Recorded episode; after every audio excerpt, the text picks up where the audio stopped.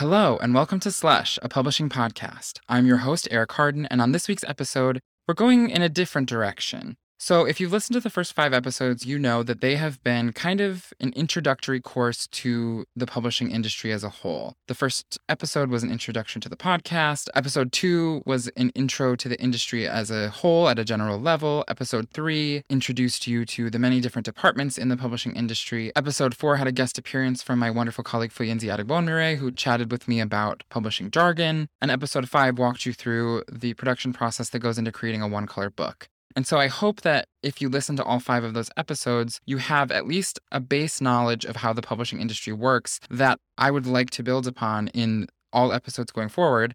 And so every episode from now on will include an interview with a professional in the industry. And we're going to be diving into different topics related to publishing in order to get a deeper understanding of the different roles, the different responsibilities, all the different types of work that go into publishing books and selling them as a career. So, the first chunk of interviews will be focused on going a little bit deeper into each department. So, we already had an episode about the different publishing departments, but I want to have an expert in that department talking about working in that department because I don't want, you know, I don't want your main understanding of each department to be me just reading a description of the department. I want you to hear a full, or at least a more full scope of all of the work that each department does. And so the next 10 to 12, I don't know exactly off the top of my head how many departments there are, but I'm basically going to have an interview with at least one representative from each department in the next several weeks. And then following that, we will do deeper dives into each different department. So, for instance, today's episode is about, as you saw from the title, editorial. So, we'll talk about generally working in editorial. And then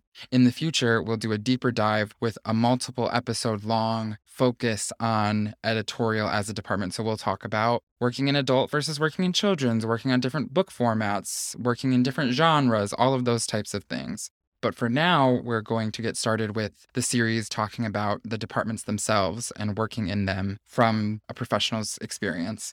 And so I'm very excited to introduce you to this week's interview, this week's guest. Her name is Mekisha Telfer, and I am, I have to say, a huge fan of hers. I don't know her super well personally. We are colleagues and coworkers at Macmillan, and I have been a fan of hers kind of from afar ever since I started at the company because, and I'll mention this in the interview, but every book that she brings or that she has brought to acquisitions in the two years that I've worked at Macmillan is the type of book that I just am clamoring to read. Like, I've never you know, every once in a while, an editor will bring a book that isn't for me, and that's fine. Not every book is for me. And also, we're publishing books for kids. So, like, 90% of the books we publish aren't for me. But for some reason, every book I see Mekisha bring to acquisitions is exactly the type of book that I either wanted as a kid or that I want now.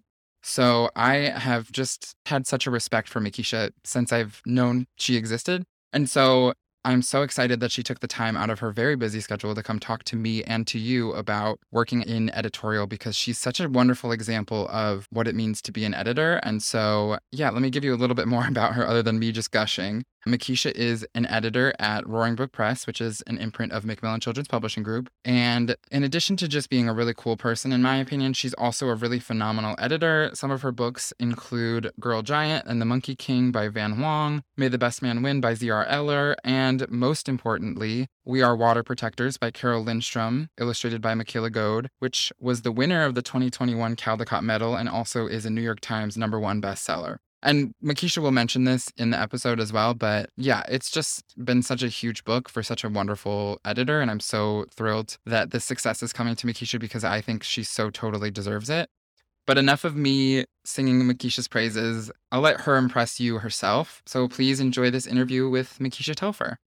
Thank you so much, Mekisha, for taking the time to chat with me today about the editorial department. Thank you for having me. I've never done a podcast before. Yeah, it's really fun. And it's such an honor. Thank you so much. So, the very first question I'm going to ask all of my guests is How did you get to this point in your career? Basically, give us a full rundown of your resume as it is now.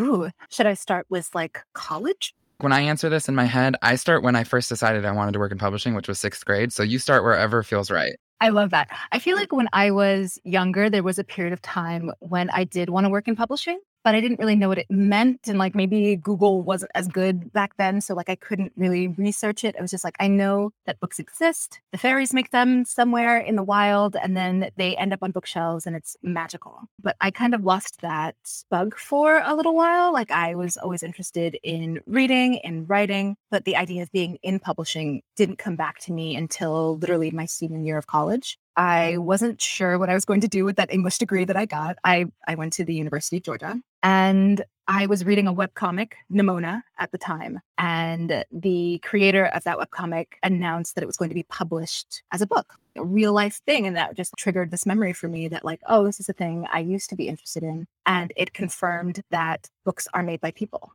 And so from there, I decided that after I graduated, I would attend the NYU summer publishing program and it started right after I finished school. And I did that. It was six weeks. And it was an okay program. I don't usually recommend it, not because it wasn't an excellent experience. And most of my friends that I have in the city today, I met in that program. So it is an excellent sort of networking opportunity, but it's also expensive. And I will be the first to say that I don't have a lot of money despite the industry I've decided to come into.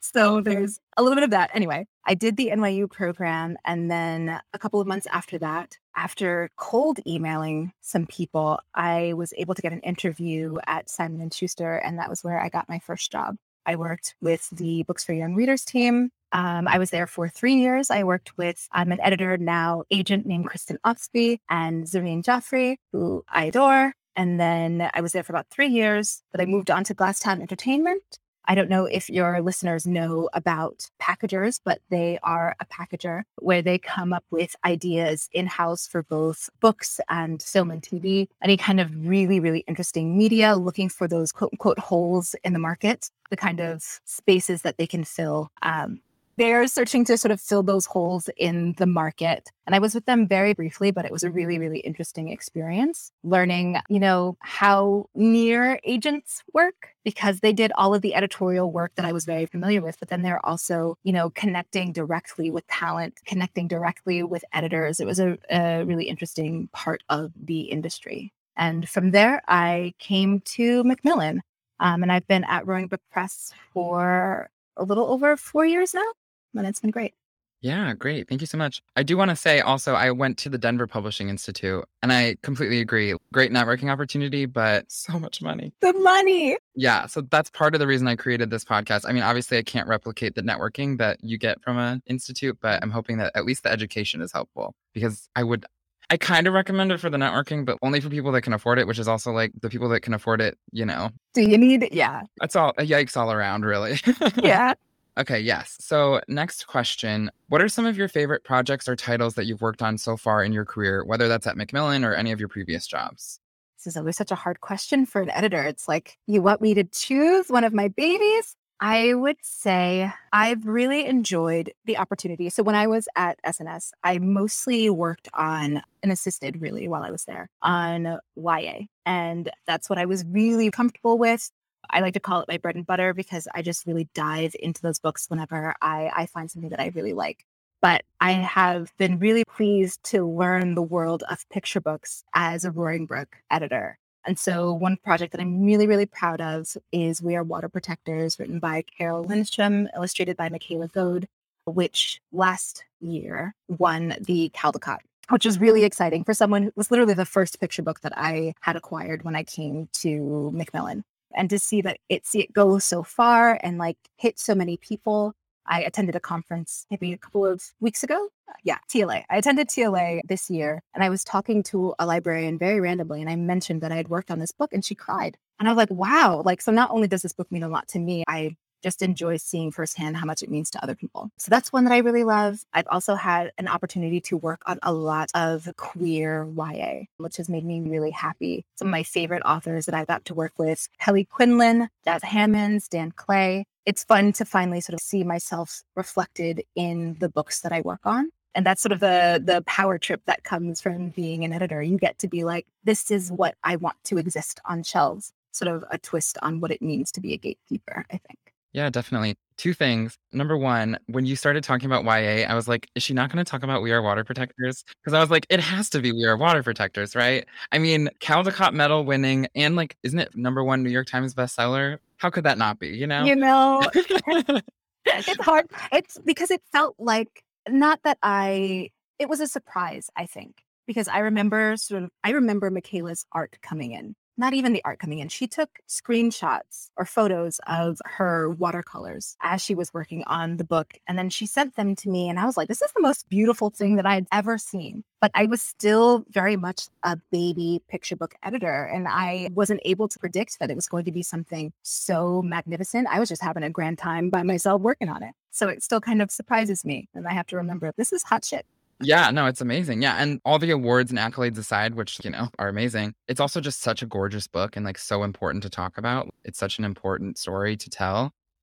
I had a second thing. What was the second thing? Oh, I wanted to say that part of the reason I wanted you on this podcast is because truly every time at acquisitions you bring a book, I told you this already, but every book you have brought to acquisitions in the two years that I've worked at Macmillan, I'm like, how do I read this book now? It's not like, oh, this is a fun book that I'll read one day. It's like, I need to read this book yesterday. And I don't know what it is. Maybe it's because there, there's a lot of queer books and I am queer. So it's like, hello. But every time I'm like, Mekisha just always hits every time.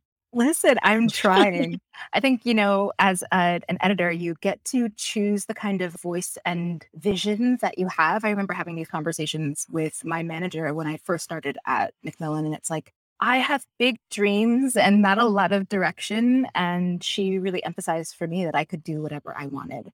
Um, I could be as brave and radical as I wanted, which meant bringing books that other people would be like, What are you? What? I don't know what this is supposed to be. And then just really pushing to make it work. Yeah, definitely. There's um if you didn't acquire this book, we can cut this out, but it was the drag queen like did you did you get that one? I did get that one. Yeah. What is it called? Called Becoming a Queen by Dan Clay. Yes. I I don't usually before acquisitions read the things because I just don't have time. So I just listen in and see what's happening. And I you presented that and I was like, I need this book. This book is so cool. I think I like I never post in the chat either on the the video call. Yeah. But I posted in the chat and I was like, oh my gosh, this is the coolest thing ever. I, just uh, such great choices. you know that one. That one is a lot of fun to work on, and it's like slowly but surely becoming a book now. We have a cover, and you know we're going into I think maybe the second class, first class. None of that matters. It's like a beautiful book, and that sort of just reminds me about the kinds of things that I like to work on and the kind of people that I like to work with. Because I have literally cried with Dan on the phone about that book. Yeah, it's so great. Okay, moving to some of the more editorial focused questions. How would you describe the work that your department does? I would describe it as expansive, focused, creative, and also strangely technical. We do a lot. We carry a lot. We are editing the book, we are writing the copy, we are helping to guide the covers, we are communicating with every department a lot of the time making their lives harder. We are pitching and positioning books, which I think is honestly one of my favorite parts. But it is hard. It's a, it's a bit of a puzzle to determine what about this book is going to hit with its intended audience. What about this book is going to grab the sort of secondary audience, the ones that you're you're hoping that maybe will come to a book. We do a lot of that there is being a sort of resource for your creators not just in terms of your editorial expertise as they are, you know, writing and determining is this plot point, does it make sense? Is this the right move? Does this spread look the way that it should? Is it communicating what it should? You're also there to help them become the artists that they have always wanted to be. You know, most of the writers that I work with and I think maybe writers everywhere, they just have a dream of what it means to be a published author. And I think when you're inside the publishing machine, it's different from what the author's experience is. And so a lot of the time you feel a little bit of pressure to protect that dream. And so a lot of our job goes into that as well. Um, working with agents, meeting with agents, and making sure that the best projects are coming to our house, to our imprint. What else? I feel like I've probably missed something massive. Negotiating contracts and things. We do a lot. The job is very big. As I said, it's expansive, probably more than any single person should be doing, but that's the job.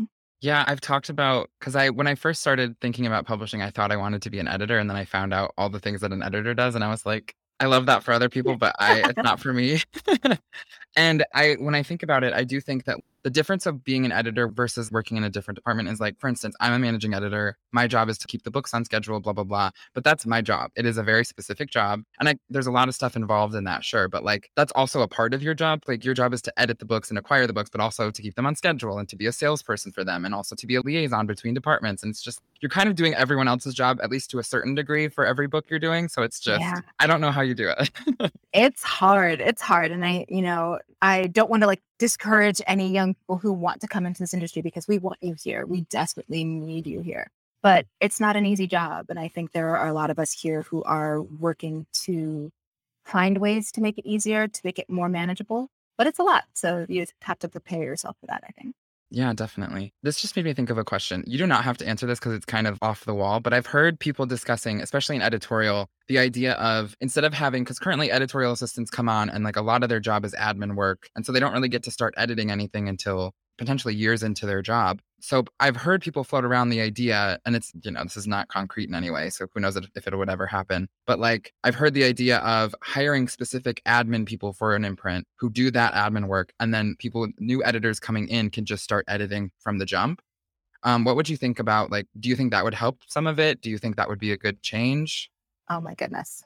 I love the sound of it. I genuinely love the sound of it. I think one of the most unfair things about being a young, you know, a junior editor is that there is an amount of time that you have to sort of give to the machine where you're just doing assistant work. And it's not always the fun assistant work. It's not always co editing on a book and offering your notes and insights. It's really just writing copy and doing paperwork and things like that. And I think that's really hard, particularly it's hard to maintain morale when that is all you get to do. And so I do believe in letting junior editors acquire. I do mm-hmm. believe in the sort of co acquisition process where an assistant and their manager are working on a book together. I believe very strongly in those things. But without any other support staff, none of that work gets done if an assistant isn't doing it, which really, really sucks. So I love the idea of having an admin head who doesn't have big dreams of being in publishing.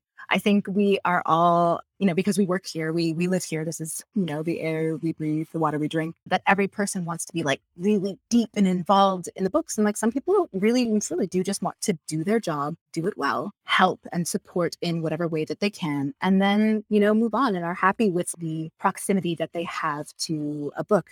But I think a lot of people assume that you have to have a deeper connection to the book to do CRMs and request ISBNs and things like that, which I don't necessarily think is true. Yeah, I totally agree. Like there's so many people that have admin jobs and love their job because it's like, oh, I do this thing and then I go home and I don't have to think about it for the rest of the day. Meanwhile, I'm thinking about books I'm working on day and night mm-hmm. because I'm just too passionate about it. So it, there's nothing wrong with those people also working alongside us, you know? Yeah. And then I also think it would go a long way to really diversifying the kind of people who work within this industry. I'm coming with a background knowledge that not to crap on English majors because I'm an English major and I love every English major I encounter in the wild. But I feel like you're getting a wider breadth of experience, of lived experience when you're opening the doors to mm. other kinds of people. And so I, no one's asking me, but if they were to put it to a vote and I was allowed to contribute, I would definitely vote for that system. Yeah, I don't know that that will ever happen. Knowing the way publishing works, probably never, but yeah, I've heard it discussed on like Twitter and such. And I, I think it's a really great potential solution for especially editorials burnout. Burnout in editorial is just ridiculous. it's bad. And it's like, yes, congratulations, you get to acquire now, but unfortunately, you don't have an assistant. So you're working on your books and your boss's books. And that's a lot. It's a, a heavy load to carry. Yeah, too much. okay. And so, kind of related to that, what are some of your favorite parts of your job as it is now? And what are some of your least favorite parts of your job? This is probably the cliche, but like reading a really good book by a very talented writer it's like a, it happened to me the other day. And technically, Jas is someone that I have worked with already. But I read a proposal from an author that I work with for their next book that we already have under contract. But I read it in the morning and it really just took me through the rest of my very long day. I was just on cloud nine thinking about that book and like, I cannot wait to get my hands on it.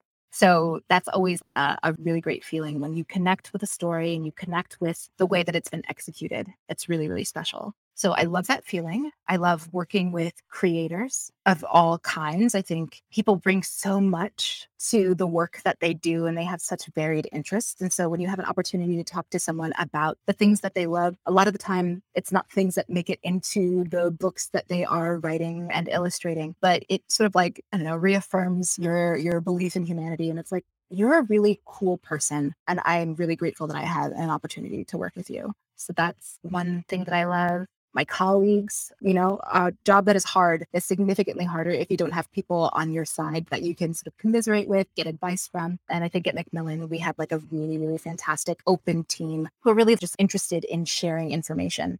Not every publisher has open meetings the way that we do. And so I know that I've learned so much more working here than I have anywhere else just because we are just so free with knowledge here. So I love that. And then presenting which I think is maybe like weird. I'm not weird. I maybe unexpected. I, you know, I'm anxious as much as the next person, but I really do like the opportunity to talk about the books that I love to people who are going to sort of take that message out wider and spread the love. I enjoy talking to, you know, writers at conferences. It's a lot of fun to sort of get deep into craft with people. I really enjoy that. And then the least favorite part of the job, I have a whole list. I would say the emails. I have developed over the years a lot of email anxiety just because they are constant. People asking you for things, doing a lot of deadline triage, and just, I'm so sorry. I need to beg, borrow, and steal 10 days from you so I can finish this thing over here before I can do the next thing. That's really hard because sometimes it feels like you're disappointing people. And so I think that part is, is really hard. There's a lot of emotional labor, I think, in editorial work as well there had been a kind of culture of editor as mom, therapist, sometimes punching bag for anyone who felt that the process wasn't going the way they wanted it to. And it's not like that widely anymore. You know, I think if you encounter that kind of situation, it definitely is a one off. But I do think there is still a lot of emotional labor that goes into this job of trying to strike the right tone of, again, protecting that dream of being an author and you know, not ruining the, the experience for someone else. And just a very hard, sometimes unmanageable workload comes with the territory. Yeah, I feel like that's just the the answer across the industry. we do too much work all the time. yeah. Yeah.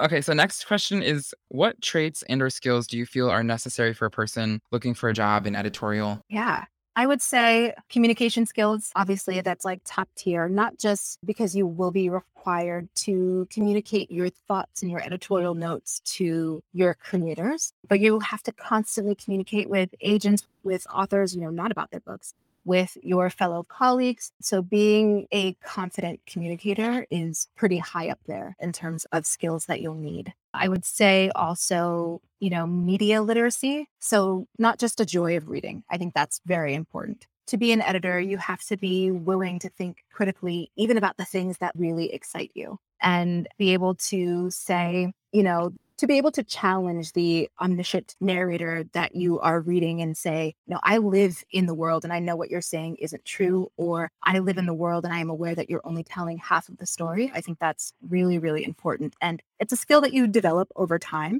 but I think you have to question the media that you come in contact with as a whole. So the books that you're reading for fun, the TV, movies that you watch, things like that. And that will help you be more critical when you're editing to make sure that you're covering all of your bases and telling the, the best story possible. So there's that. Being organized is important. I feel like when I first started, I was super curious about how my fellow editors kept their files. I was like, okay, so if you were to open, you know, your computer, how do you organize your files? Do you have a separate folder for each draft of the book, or do you just drop everything from that author or for that title in one folder?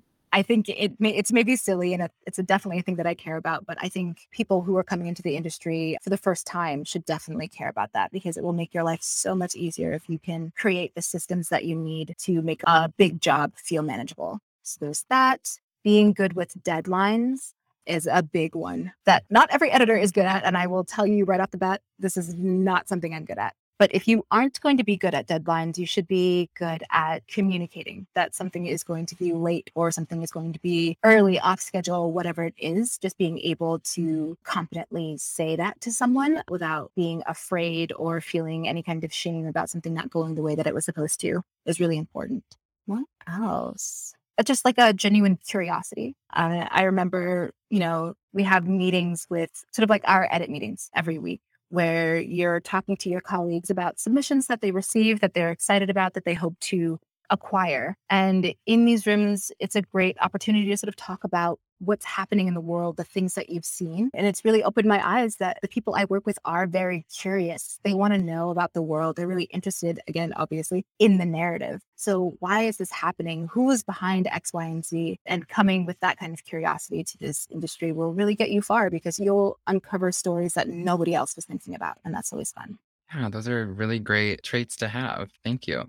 Next question is kind of the big question of the episode, and we can really dive into it or we can keep it more surface level, whatever you feel more comfortable with. But I would really love every person in every department that I talk to to kind of give the listeners an idea of all the work that they do on one specific title during that book's life cycle. And obviously, hopefully, the book never dies because it's always in print. But you have, you know, the time that you're mostly working on the book when it's being created. And then I'm assuming editors keep working on that book maybe forever. But could you walk us through either a real title you've worked on that you want to use as a case study or just a made up title that you would potentially be publishing? Just like walk us through the entire process from the editorial or the editor editor's perspective? Okay, so we can go we can go from the very beginning. You know, editors have a manuscript wish list. I think it's a fairly new idea, or at least the idea of calling it a manuscript wish list of what they want to see in the world. And hopefully, there is a magnificent agent out in the field who is like, I know that you are really interested in dinosaur books. And so they send you the new Jurassic Park. So, step one, receive the submission.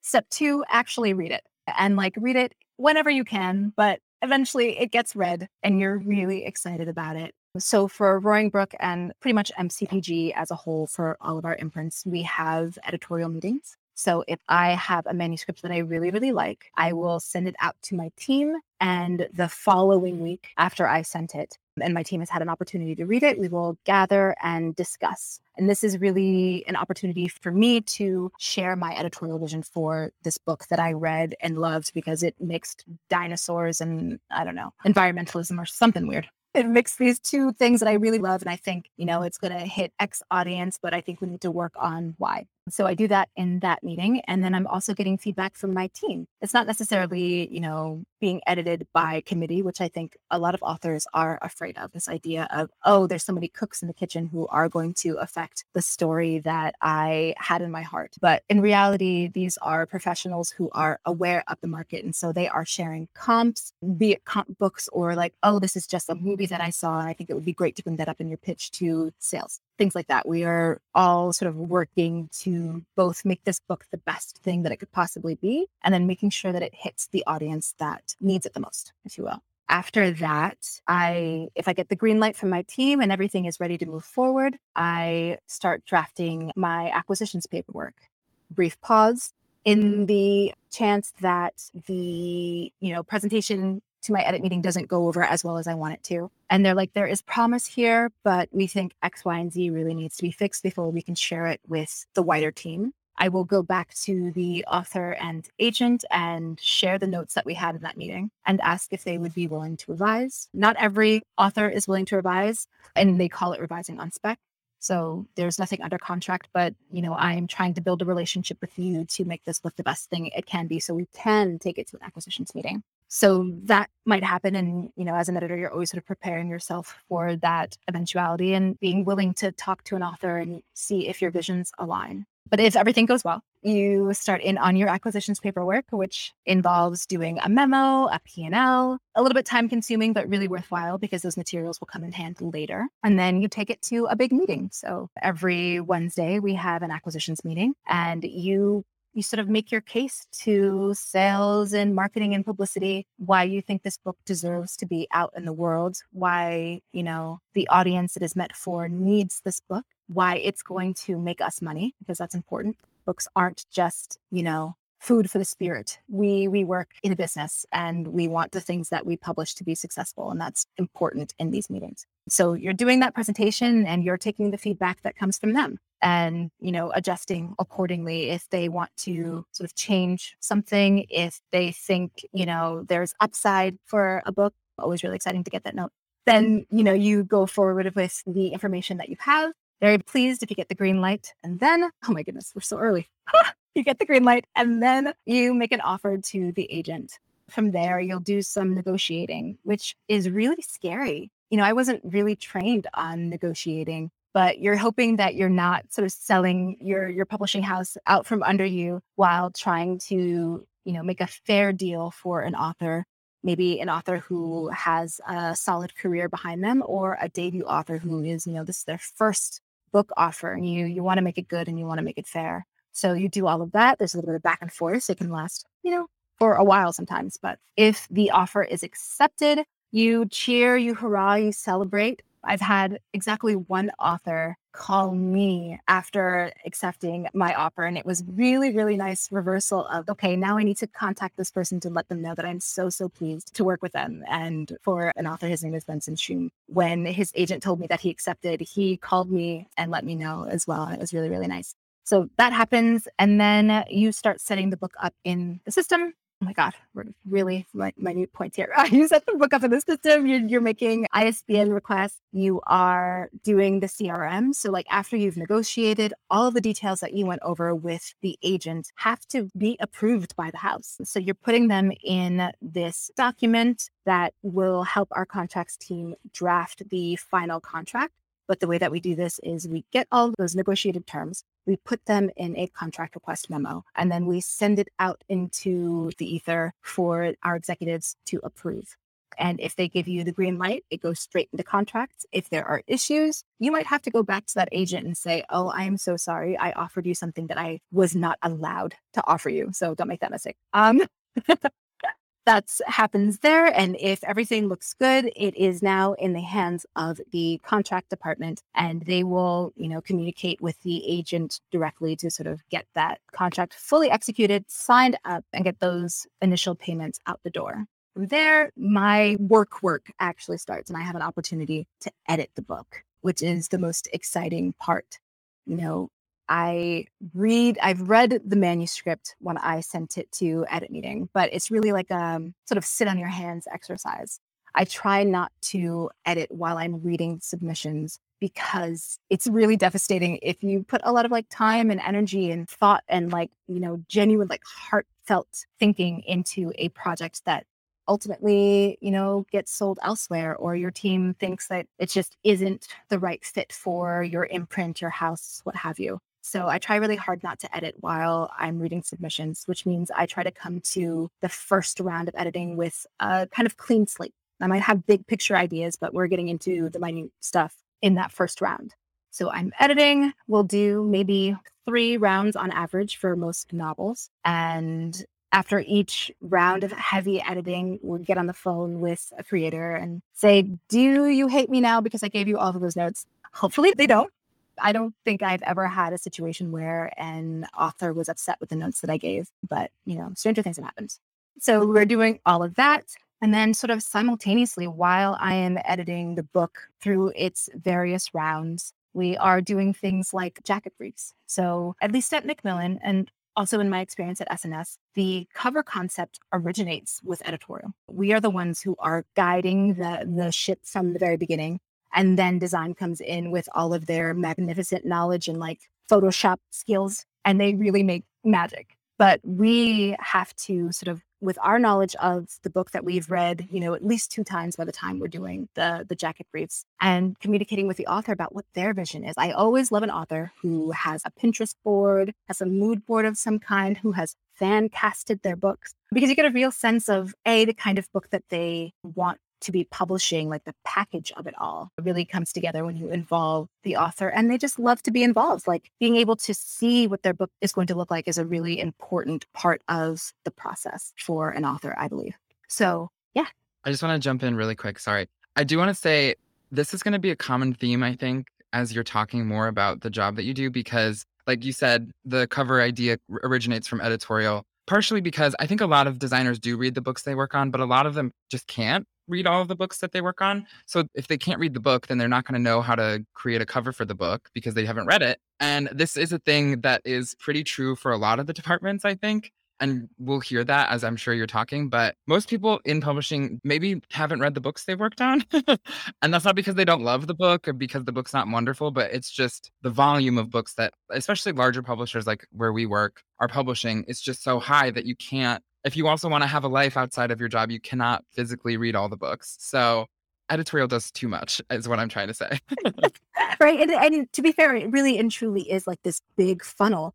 There are so many editors that we work with but our for the most part we are all sharing you know managing editorial teams. We're all sharing the same designers. We're all sharing the same marketing and publicity and, and sales team. So we are kind of responsible for your heavy workload in a way and i i think it's important to sort of acknowledge that it is impossible to read every book that you're getting from multiple editors. I think that's hard. Um, oh, yes. So, jacket briefs. So, you're filling out these jacket briefs, and then you get paired up with a designer, and you get to do the exciting part of talking about artists, the vision for the overall project. And I know right now I'm just talking about the novel process, and like in my brain, there's the picture book version happening over there, but I'm going to stick with novels for now. yeah, I'm going to have separate episodes later on talking about the difference between the different types of books. So don't worry, it's not all on you to explain it all. Thank you. Perfection. So they are, they sort of start working with you to get uh, a sense of the vision for the book. And you're also working with the author to make sure that they are on board. Because again, the last thing that you want is to have chosen an, an illustrator to have come up with the perfect composition that your entire team likes, but the author themselves is not happy with it. So, like that, you want to be careful with that. And then from there, I guess, after you have edited this book into the best shape that it can be in, it goes into copy editing. And this is like when it, for me, I like to think of, you know, you were previously in the development phase where we're really working on the craft of the book. And it's really just an editor and the author kind of in the dark holding hands, trying to make it work. And then when you both feel comfortable with the products that you have, you get to introduce more people into the conversation, which I think is really exciting. So it goes to copy editing. And one of my favorite things is when a copy editor like leaves their notes in like their feelings about the book in the manuscript. It doesn't always happen, but when it does, it's really, really nice. Like our copy editor for that book, Becoming a Queen, just left so many sweet comments as she was working. And I was like, this is amazing. Just buoyed me through the rest of my day. So that happens. From there, after the book has been copy edited, it is sort of laid out in its official form. And as an editor, I get to sort of review sample pages. And this is also really fun because I get to see what designers are like doing and all the things that they're moving around as they are turning a Word document into a book. They are laying out that text and making it look like the thing of your dreams. And as an editor, I get to chime in and say, I personally really love running heads, which is when the title and like the author's name or maybe the chapter title and the author's name are printed at the very top or very bottom of the book. I personally really like it because I like to look over people's shoulders on the subway to see what they're reading. And if there's no running heads, I will never know. So I always vote for running heads if I can. So you you're involved in the sort of process of making a book, in the design of it, and then more brilliant minds than me come into the process and they are proofreading the book, catching all the mistakes that my eyes could not catch after reading it seven times, um, and really doing the Lord's work. And from there, the book just sort of like continues until it's finished. Then it's done and it's gone to the printer. I do want to just step in. You're kind of running over this quickly, but in the copy editing in the proofreading, there's so many different passes that you're reviewing every single time. So it's not like it goes to copy editing, then it goes to proofreading, and then the book's done. It's like, no, it goes to proofreading and then it gets reviewed 12 times. I mean, 12 is maybe too much, but three or four times at least. And you're doing that review every single time to make sure that any changes get made are okay with the author, okay with the story overall. Like, we can't just make changes just because we want to make them. Like, it is no. a piece of art that someone else has their name on. So we have to confirm that they're okay with the changes. So yeah, I just want to make sure people know that it's not like it just goes to proofreading and then voila, the book is done. Like there's so much back and forth with editorial, with man ed, with design, with production. There's like there's a whole ecosystem of people working on each pass. Yes. So yeah.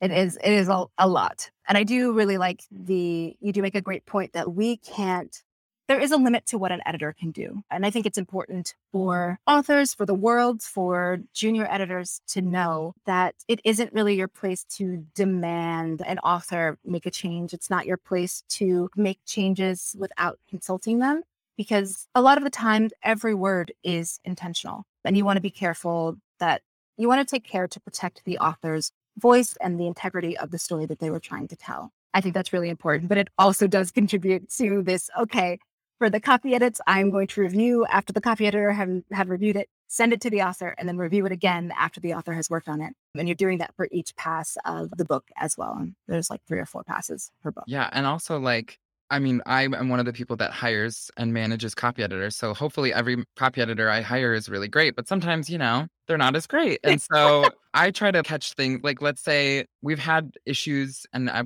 I think any publisher has had issues with maybe the copy editor isn't as sensitive to identities in the book as they might want to be or should be. So sometimes you get things that are, oh, this is not, this is a microaggression in this this copy edit note. And so like I try to catch them, but I'm also a white person, so I might not notice all of them. So like that is also part of your job to make sure that your author's not getting like insulted or hurt or you know and that's just specifically to race or identity but also like you know maybe you know that your author loves a certain grammar thing and so why continue flagging a certain grammar thing because you know that they love that so just delete all those comments because it's not going to change you know yeah. there's so much involved in all of this it's not i think and i definitely felt this way like it's easy to not think about how much work goes into every aspect of every book. Mm-hmm. Even books that like because I work on books that maybe I don't care about as much. Like obviously you work on books for the most part that you love. I get assigned books, so some of them I'm obsessed with, and some of them I'm like, eh, it's a book. but even those books I'm putting so much work into. Every single book gets touched by so many people in so many different ways. And I think it's just really good for people coming into the industry to know that because it's a lot of work. it's a lot of work. And also, what you had said reminded me that also before a book goes into copy editing, depending on like the topic, the author's comfort with the story, it is also the responsibility of editorial to find an authenticity reader. So, another party who is reading the book alongside you and doing the hard work of flagging things that aren't quite right, that aren't true to the experience of the characters, that aren't true to the experiences of people who are living in the world. So that's also on us to sort of like find the right reader who has the sort of qualifications that we need, not just in terms of experience and education about a topic, but someone again who we know can read critically. I think that's really important when you're finding, you know, a beta reader of any kind that they're not just excited about the book, that they're excited to sort of pull it apart to see how it works and help you put it back together in a better way. that makes sense. So that is also a part of the editorial process that I have forgotten about.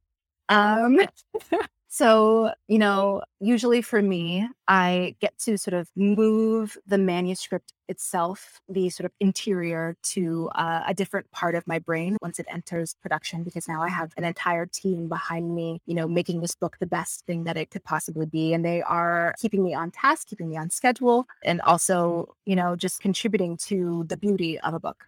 So I'm going to put the manuscript bits to the side for now and then a couple of months, you know, six months before publication is the time when an author gets to talk with their marketing and publicity contacts, at least at Macmillan. That's how we do it. And it is up to me to sort of introduce those two parties to make sure that the conversations go smoothly, to make sure that the authors know that they can ask questions. You know, I think a lot of publishing is filled with jargon I remember not knowing anything about all of the conferences that we attend. And to be quite frank, I still couldn't tell you what they stand for, like NCTE. If someone put a gun to my head and asked me what that stood for, I could not tell you. But I know it's Isn't a conference. It like North Carolina Teacher Expo or something like that. Maybe is it North Carolina? I don't know.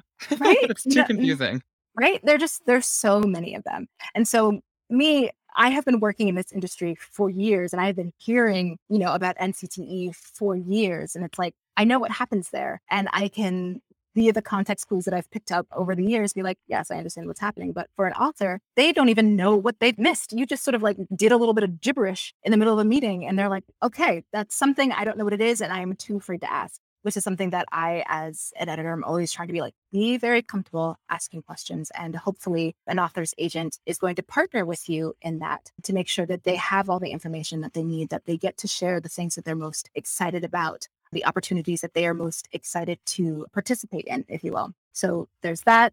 And that relationship continues from, you know, the moment that they're introduced, the marketing and publicity team is introduced to the author, to the moment that the book is published and launches, to the great beyond. Well, you know, hopefully the books that you work on have a very long life. And that means that your author is going to schools and talking about their work and about their stories for years to come. And the publisher, even if, you know, God forbid, a book that I worked on, you know, backlists really well and, and that author has an opportunity to continue talking about the work for years, even if I wasn't here anymore, as a publishing house, we are going to take care of them. We are going to give them the resources that they need to step out into the world's best foot forward. Yeah. I'm certain that I forgot something, but I don't know. I was just gonna add that I mean, it's for the really big books. I mean, there's still like people. There's a dedicated team I think at PRH that focuses on Dr. Seuss. So as long as the book is still out there selling, like the marketing and publicity relationship will always be there because we're always it's always a product that we're trying to sell and so we need marketing and publicity to get it sold essentially so that relationship starts before the book publishes but it never ends as long as the book is still publishing yeah. And like we are also, you know, in the business of investing. So obviously this is a very creative industry, but our intention is never to sort of like chew an author up and spit them out and then we move on to the next book. That's not what we do. We want you to be a returning author. We want to be, you know, building careers as an editor. So again, giving someone everything that they need to continue writing uh, books, but also sort of like escalating as a creator. You're getting better with every book your language is getting sharper, your vision is getting sharper. And, and as an editor, it's your job to facilitate that. And I just realized something that I did forget was launch. Oh my God.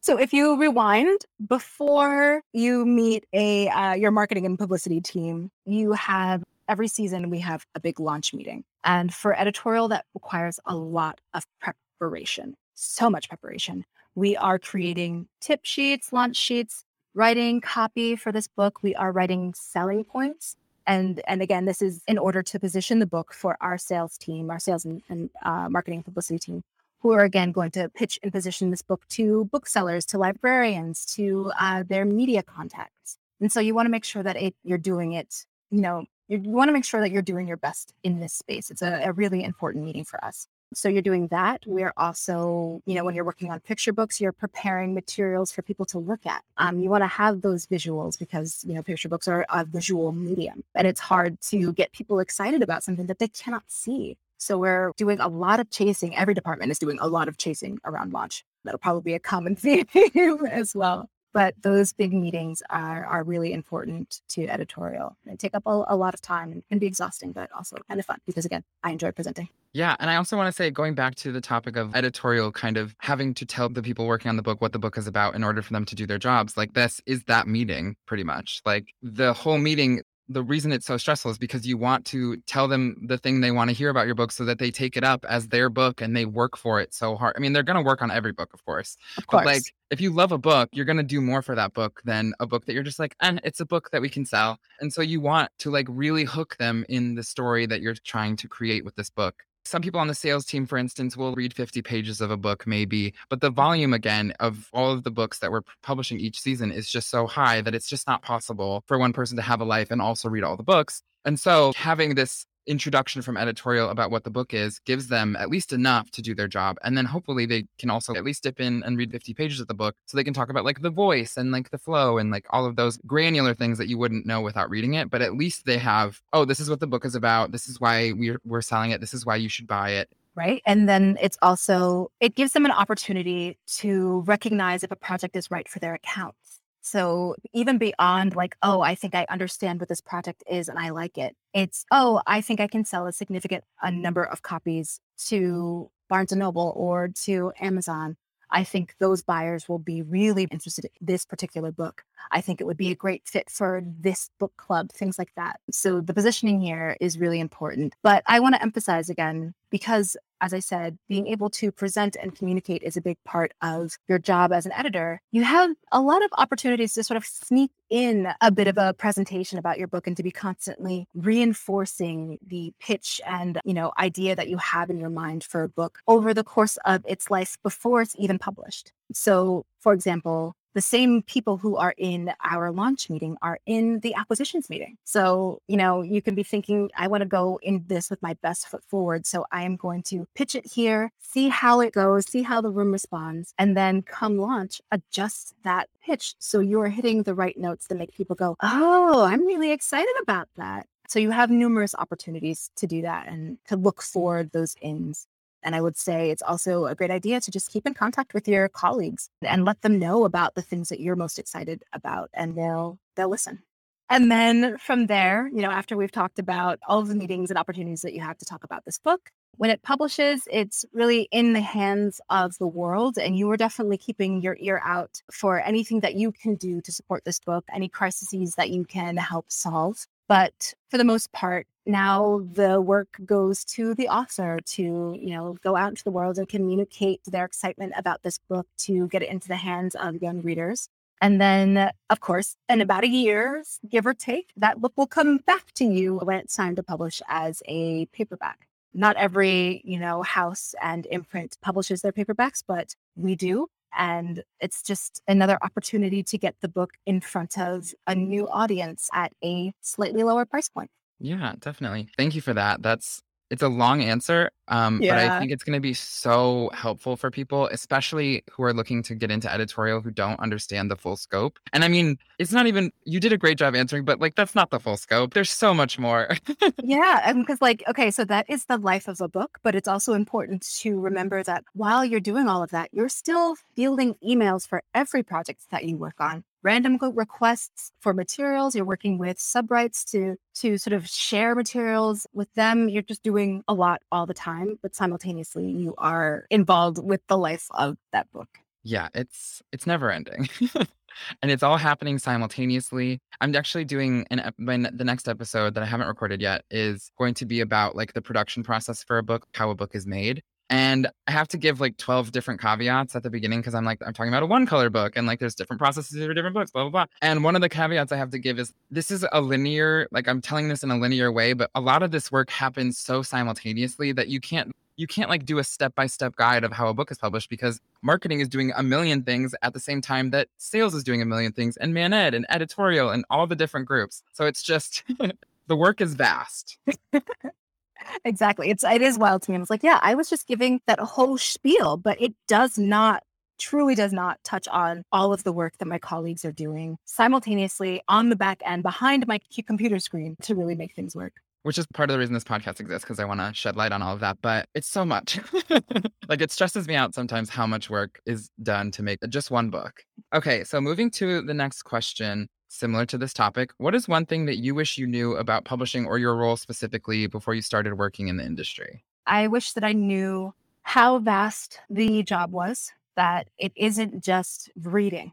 I do a lot of my reading after work hours, and I try not to do that. I'm trying very hard not to do that, but it's a big job. And I wish that I understood that the role of editor is actually more of a like sort of product management role rather than just editing. So there's that. But then I also wish that I knew when I was first starting out how mm-hmm. to protect my time, how to protect my energy and my self esteem in an industry that is really, really hard, particularly like as a Black woman. Just like I remember for a period of time when I was at, maybe still today, oh my goodness, that there is no one who looks like me in editorial who is at a higher level than me.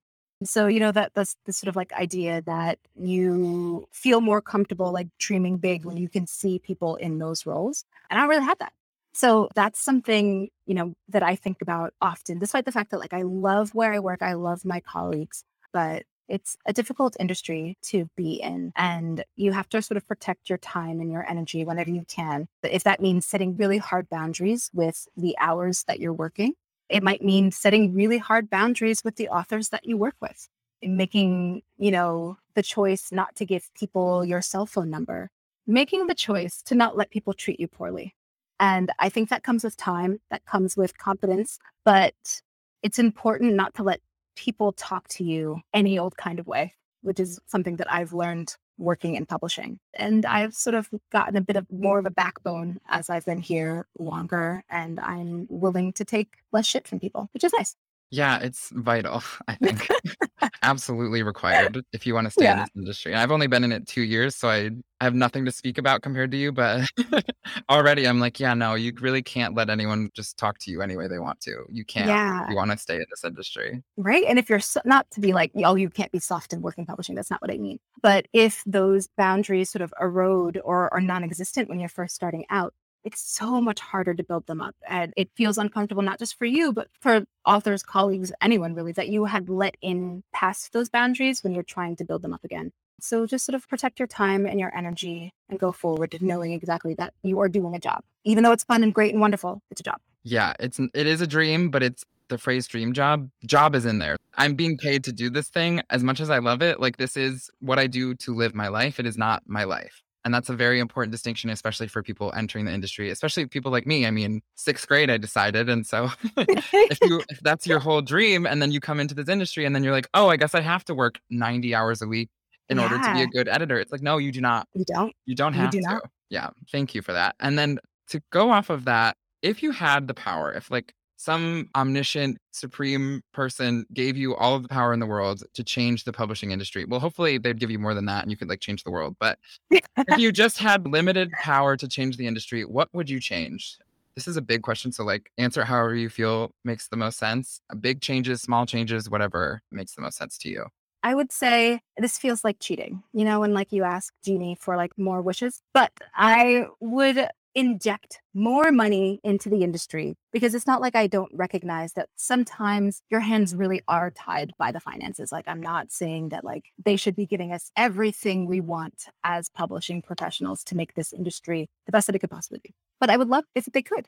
I want them to have every resource necessary to really diversify their employees, their employee base. I want them to have every resource possible to sort of hire more people, as we were talking about. So, having, you know, the administrative help that we've needed desperately for years. I want them to have the resources to do that. I want, what else do I want? I want, I don't know, I want more Black women in publishing. Is that selfish? That's probably selfish, but that's what I want. Um, You have the power. You're allowed to be selfish. Yeah. I if I had the power, everyone would be making a living wage and they would be paid for all of the work that they did. Now, after that long spiel about what an editorial job entails, you know that we should be making way more than we are currently making.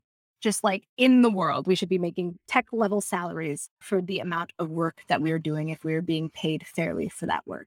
And I believe that very strongly.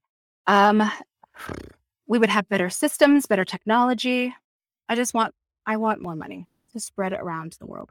Yeah, definitely. And I, I want to say also to the topic of editors should be paid more. I mean, everyone in publishing should be paid more, like just across the board, except, you know, the CEOs. Maybe they could be Yeah, paid less. they yeah, they don't need that. Mm, you know, but especially editors, because editors, it boggles my mind. Because I, so I, my, my job before getting into publishing was working at a state government. And so, like, I don't know if you know much about working in a state government, at least the one I worked in. They're like, you go to work at nine, you leave at work at five, and then you don't think about that job. You do the job that you're paid to do, and then you you do this job to have a life. You this is not your life. So I came into publishing with that mindset and I just never let that standard slip. So like first couple weeks in the job at Macmillan, I would like close my computer at noon or whatever time I had my lunch and I would just eat my lunch and read a book at my desk. And people would come over and be like, "Hey, can I like ask you this?" And I'd be like, "Sure, I'm done with lunch in like 20 minutes. Then I can come over and we can talk about it." Yes, I love the sound of that. And I didn't do it because I was like, I have to keep the boundary. I just that was how I knew working in the office was because people wouldn't bother you during your lunch. They're like, oh, your lunch is sacred. Like that is your lunch. So I think um this is kind of a tangent. But anyway, I was gonna say the amount of unpaid labor that editorial especially does, hours of reading and revising outside of work hours, because I've talked to many editors and they're like, the work hours are for sending the emails, and then every other hour of the day is for doing all the other work. And that's just, it's so unfair. It's so, it's no wonder that editorial is probably the most common department to burn out of. Like, it's just untenable to do all that work and have a life as well. Yeah, it's it's really hard and like I'm personally invested in figuring out a way to make it happen, but it's been a struggle. And like to to your point to the, all of the unpaid labor, I didn't even sort of mention, you know, particularly for those who are interested in DEI and like all of the time and energy that you're giving to that as well, which might be a lot of after hours work. It's mentorship, it's event planning, program planning to make sure that people have the resources that they need to make this a more equitable space, which is something that we desperately, desperately need. And that's a lot of work too. Yeah, publishing does too much work, especially editors, but across the board, it's, Uh, it's too much. right? But I do believe in giving back. And like, if you've been here for any period of time, being able to sort of reach down to the young hopefuls and say, like, here is a little bit of guidance. Here are some tools that you can use. Um, I think is really important. yeah, definitely. And that is a perfect segue to my final question. What is the best advice that you've personally received in your career thus far? Um, so one of my first bosses, her name is Zareen Jaffery. I adore her with my entire heart. I remembered, I think she might have even said it in passing, but essentially she was like, life is too short. And it is too short to work with people who are not good to you. I think as an editor, one of the most interesting things is that position of gatekeeper that I think I, I mentioned earlier. Is, you know, when I was first starting and people use the term gatekeeper, it felt really negative. It's like, oh, this is a person who is trying to keep people out. And so when I'm working, I like to think of myself as someone who is welcoming. I am opening those gates. I'm opening those doors to people who historically haven't had any opportunities or haven't had the same opportunities in traditional publishing. But I, I try to never forget the power that I do have as a gatekeeper to be like, I don't have to work with you. I do not have to work with you if you do not treat me well, if you don't treat my colleagues well. I think that's really important. When you when you and the author sort of leave the cave of development together and you're inviting the rest of the publishing team into the project, you want to make sure that you're working with someone who's going to treat them well, who's going to speak to them well. And I have a very low tolerance for people who don't. And uh, that for me, it doesn't mean that they're never like not working with me again, doesn't mean that they're never going to publish again. But I am capable of protecting my time and my energy by remembering that Zareen said life is too short and I don't have to. So that's one thing to carry with you as you go. Yeah, I think that's really excellent advice. Um, okay, that is all the questions that I had prepared for this interview. So I just want to say thank you so much for taking the time. Truly, such great insight, such great information for people. I think this is going to be a really useful tool for especially aspiring editors. Before we jump off, two last sub questions. Number one, is there anywhere on the internet that you want people to follow you? And if so, plug it. And then number two, are there any projects upcoming that you're really excited about that you want to shout out? Okay, so first, yes, you can follow me on Twitter. I use it very sporadically, but listen, if you enter my orbit, I will be liking all of your posts. Um, so, you know, feel free to follow me over there at Mekisha Telfer on Twitter. And then projects that I'm really, really excited about. I feel like I've talked about this book so much already, but one of them is Becoming a Queen. I'm really, really excited about. That comes out in, I guess technically for us, winter season, but that just means like from January to April of 2023. And then another book that comes out this year that I'm really, really excited about is called We Deserve Monuments by Jas Hammond. And that is a YA novel about a, a biracial queer girl who moves to rural Georgia with her parents to sort of take care of her terminally ill grandma. When she gets down there, her grandma is real hostile real hostile. And she's like, I don't know what the vibe is here, but it's very confusing and a little bit ominous. And over the course of the story, she's slowly but surely peeling back layers of this family dynamic of the relationship that her mother and her grandmother has that is sort of spilling out across her relationships with the new girls that she meets, the new girl that she's slowly but surely falling in love with, and a wider town mystery that has been brewing for years. There's a little bit of murder, there's some kissing. It's very, very well written, and I'm really excited for it. I love a little bit of murder and some kissing. What a great combo. Okay, that's amazing. Thank you so much for that. Um, yeah, if you're listening to this, definitely look those titles up and also just find out what Mekisha has edited because, like I said before, every like there's no misses, in my opinion at least. They're all such fascinating, wonderful books. So definitely take the time, find out what Mekisha has edited and read those books because they're so good. And yeah, thank you so much again for taking the time. I so appreciate all of your advice, all of your insight. It's so wonderful and so helpful. Thank you. Thank you for having me. This is a really exciting experience. I've listened to the first couple of episodes and, like, I don't know if I'm going to, li- at the sound of my own voice, I don't know if I can tolerate it, but I'm excited. And I hope that this is useful to, to people out there who want to get into this industry, but don't really know how. Yeah, definitely. I hope that and I, and this is just like kind of the thesis statement for the whole podcast. I hope that this podcast can help open the eyes before they're coming in. Just because like it's going to be hard no matter what, but as long as you know that coming in, you can better prepare yourself for it. Exactly. And I think this this episode specifically will do a lot of that work as well. So thank you again. Uh, Please don't say that I scared you away. I hope that you come join us here because it's hard work, but it's good work. Yeah, totally agree. Okay, thank you so much again. Thank you. Thank you for listening to this episode of Slush. Please visit slushpod.com where you'll find episode transcripts, free resources, and forms to submit questions and feedback. You can also follow Slush on Twitter at slushpod, and if you are so inclined, please rate and review the podcast. Slush is hosted and produced by Arik Hardin. Slush's logo was designed by Shelby Pack, and its theme music comes from the song Good Luck Charm by Olive Musique. Any views expressed on the podcast are personal and do not reflect the opinions or interests of the hosts or guests' employers. Thank you again for listening. I hope you have a wonderful rest of your day.